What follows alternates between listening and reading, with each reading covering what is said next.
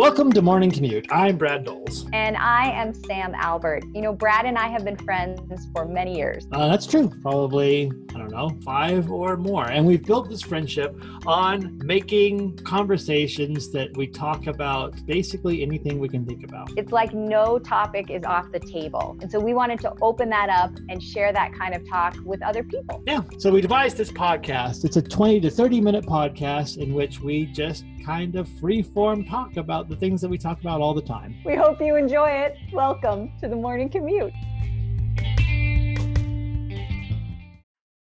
Hi, Sam. Hi.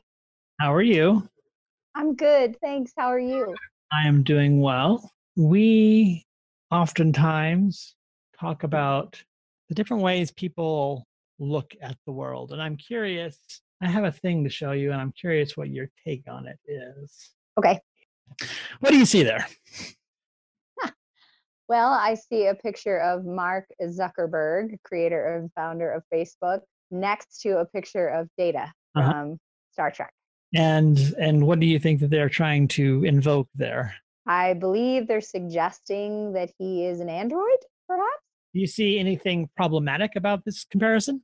Um, Don't feel bad if you don't, because I didn't. here's my question Are they saying in this picture that he looks like data, or are they saying that he is a holder of data? I believe that they are saying that he is similar to data. Uh, okay, meaning incapable of feeling. Yeah, I would I would just say android like. Okay, Part of this is seeing what you pull out of the image as well, because I don't want to influence you too much with what I think the image means. looking at it, I see many different options. Right? If they're saying literally, here he looks like data, Uh-huh. if they're saying literally he looks and behaves like data, like an android, right? Right. Who doesn't necessarily understand emotions, but facts only? Or is he saying, because I know there's been a lot of arguments lately and concerns about the data that Facebook itself has and holds and who, who they release it to and who they sell it to and where, where it goes? And are they talking about that kind of data? I don't know. Because I think it's more as a comparison of Mark Zuckerberg to data. Okay. Harder I to- will say Zuckerberg has incredibly smooth skin. And may I say, always, always have I been attracted to data. Yeah, me too. Did data ever get to have a woman, Yes, a real woman or an android woman? real. Yay, data. Is there anything else that seems that any other details that you pull out of that comparison? I guess Not that I can think of. What are you thinking? I'm not thinking anything, but there was something that was brought up that honestly I kind of think is ridiculous, but I'd like your take on it. Okay. uh, I listened to a podcast called The Greatest Generation. It's a Star Trek podcast. It is billed as a Star Trek podcast about from two people who are a little bit embarrassed to have a Star Trek podcast. It is humorous in nature, but it has such popularity that it has gotten different groups on Facebook. And I joined one of those groups on Facebook. And it's just people who are fans of the show talking.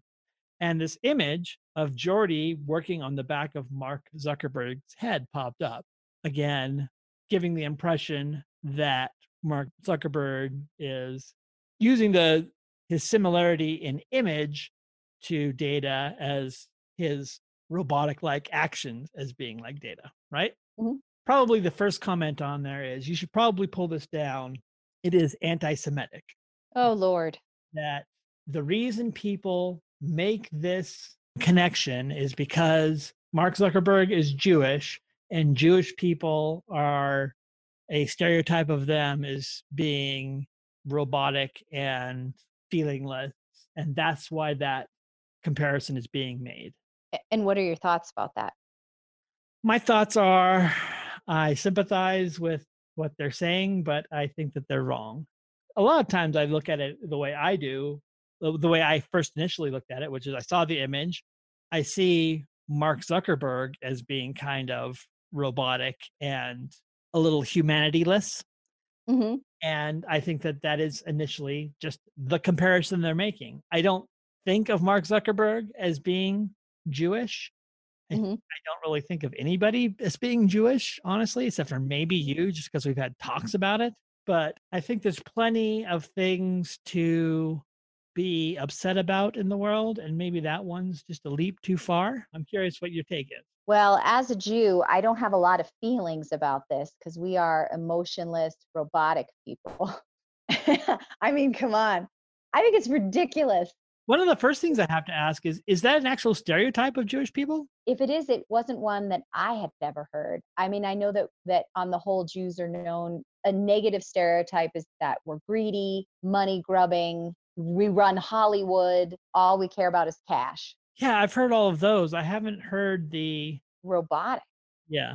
Trust me, I'm related to a lot of Jewish people. None of them are robotic. I think it's ridiculous and and it speaks to actually what we've talked about before. I think we have gotten so crazy careful as a culture. Case in point, and I don't mean to to go off on a weird tangent, but there was this model. Her name is Chrissy Teigen, and she wrote Happy Memorial Day. And people were disgusted that she wrote Happy Memorial Day because it is not a happy day. It's a day where we remember people who lost their lives in service of our country. Yeah. I don't think she was saying, rah, rah, sis boomba, let's celebrate the dead people who suffered for our country. I think the intent was, you know, it's a holiday. Hope we're all okay during this holiday. But she got all this flack because she accidentally said Happy Memorial Day. Do you know what I mean? We've just gotten so crazy careful. I can't stand it. I don't think that it's wrong to be careful because I think that being careful is just being thoughtful of other people.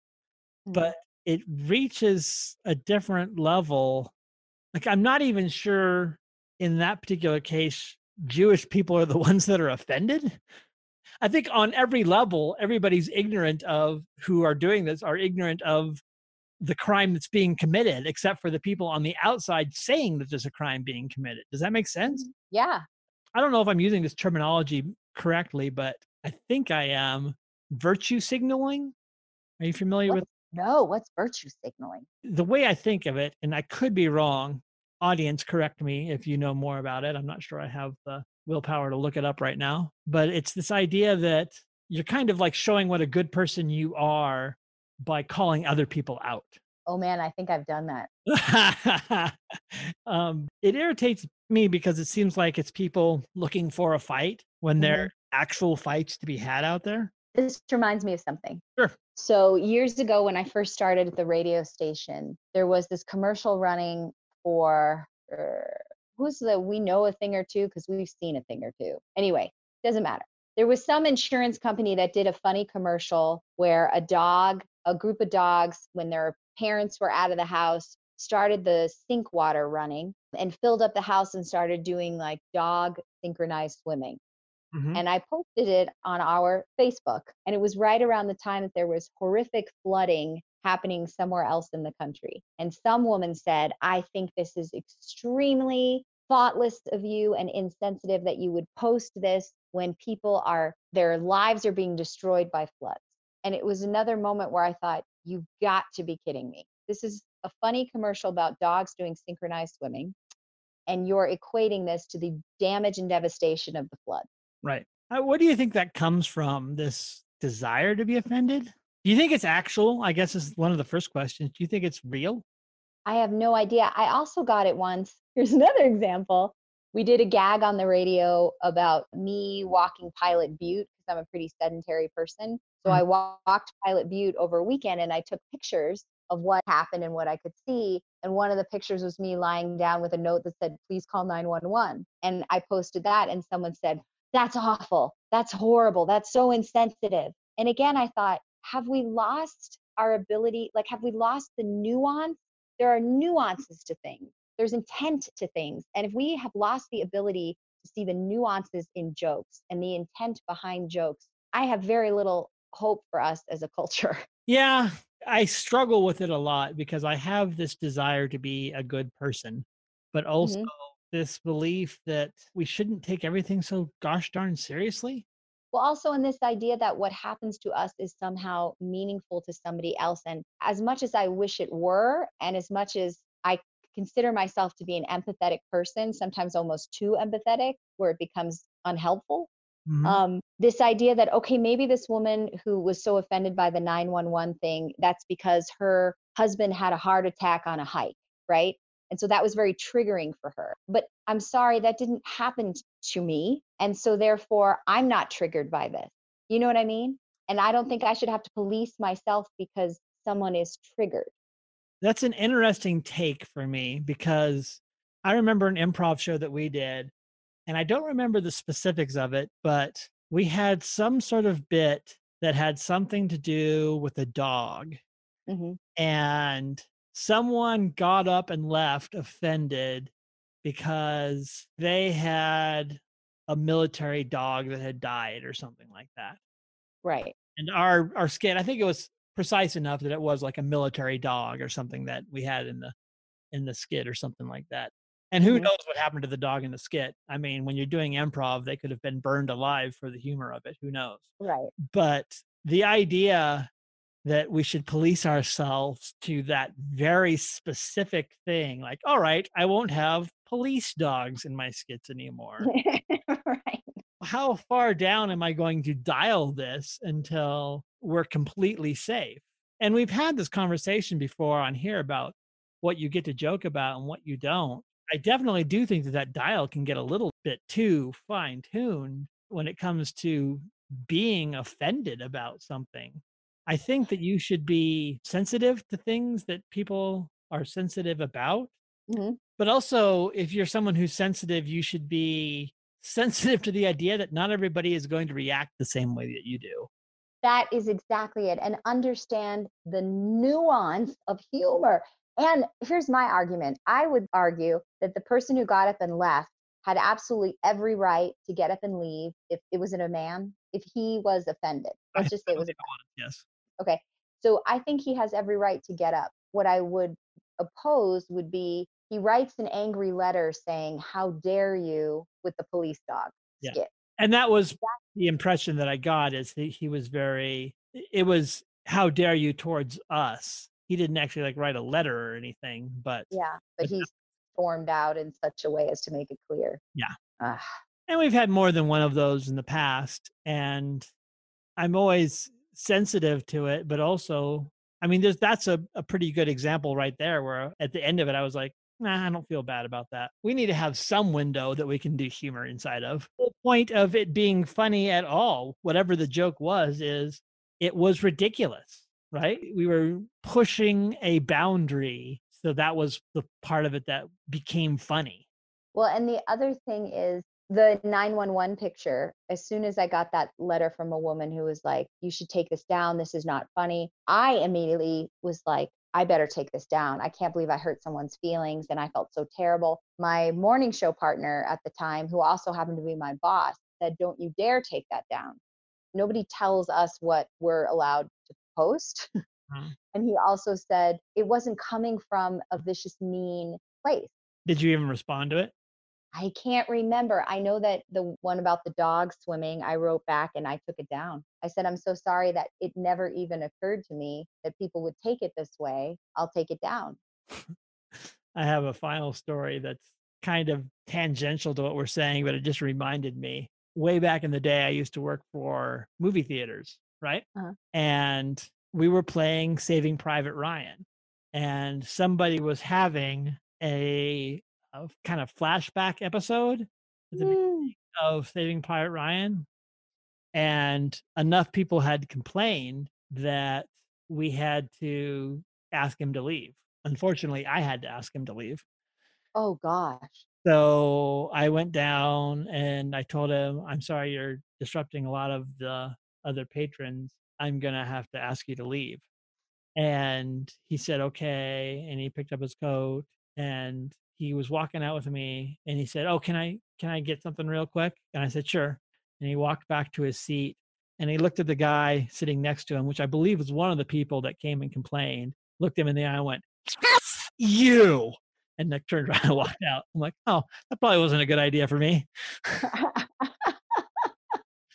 But I just always thought that, that transaction was funny. Like he kind of so clearly was like, oh, yes, there is this one other thing that I have to do. Do you mind if I just kind of go back to my seat real quick? to cuss out the person who complained about me or one of the It wasn't like to deck him in the face or something.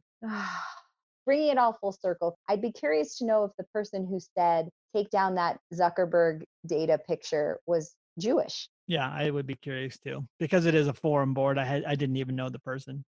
Yeah. Because I, that brings up a whole other thing is do you have the right to police someone if you're not Jewish? I mean, the answer to that probably is yes because I mean, I don't know if you get the right to police someone, but you get the right to be offended for someone because Mhm. that's what we're doing right now, right? With all of this Yeah, that's true. You're right. And that's empathy, which is something we want to encourage in this society. Yeah, it's just there is a question of how far is too far. And I think my answer to that is I don't know. I don't think it's an easy answer. I think there are some times that I know it when I see it. And I don't think this is even one of those times. Part of the reason I wanted to show it to you is to see if you pulled that instinct out of it, especially being Jewish, if you pulled that idea out of the image, what you even thought about it. But I think that there are times, especially even in my own life, where I could think of things that I may have said that would be insensitive to someone else around that I was in the Mhm. wrong. I just wasn't thinking. And my intent was not poor, but my action still may have been. hmm I don't know where you draw the line of how much we tolerate. I don't know. Am I making sense? Yeah, it's extremely tricky. But for this particular example, I feel confident as a Jewish person to say that it wasn't even on my radar that this was making any sort of anti Semitic suggestion at all. Yeah. And you feel comfortable being a spokesperson for all Jews? I mean, I was elected by my uh, B'nai B'rith Society, so I feel pretty good about it. All right. Good, good, good. The Uh, local Chabad house said I'm the mouthpiece, so let's go for it. all right. For everyone out there, if you have any input that you'd like to give into this on either the Jewish people in general or the idea of being offended, go ahead and send us a voicemail at anchor.fm forward slash morning commute Sam Brad or Email us, please. We'd love to hear from you at morningcommutesambrad at gmail.com. thanks everyone. Bye bye. Bye.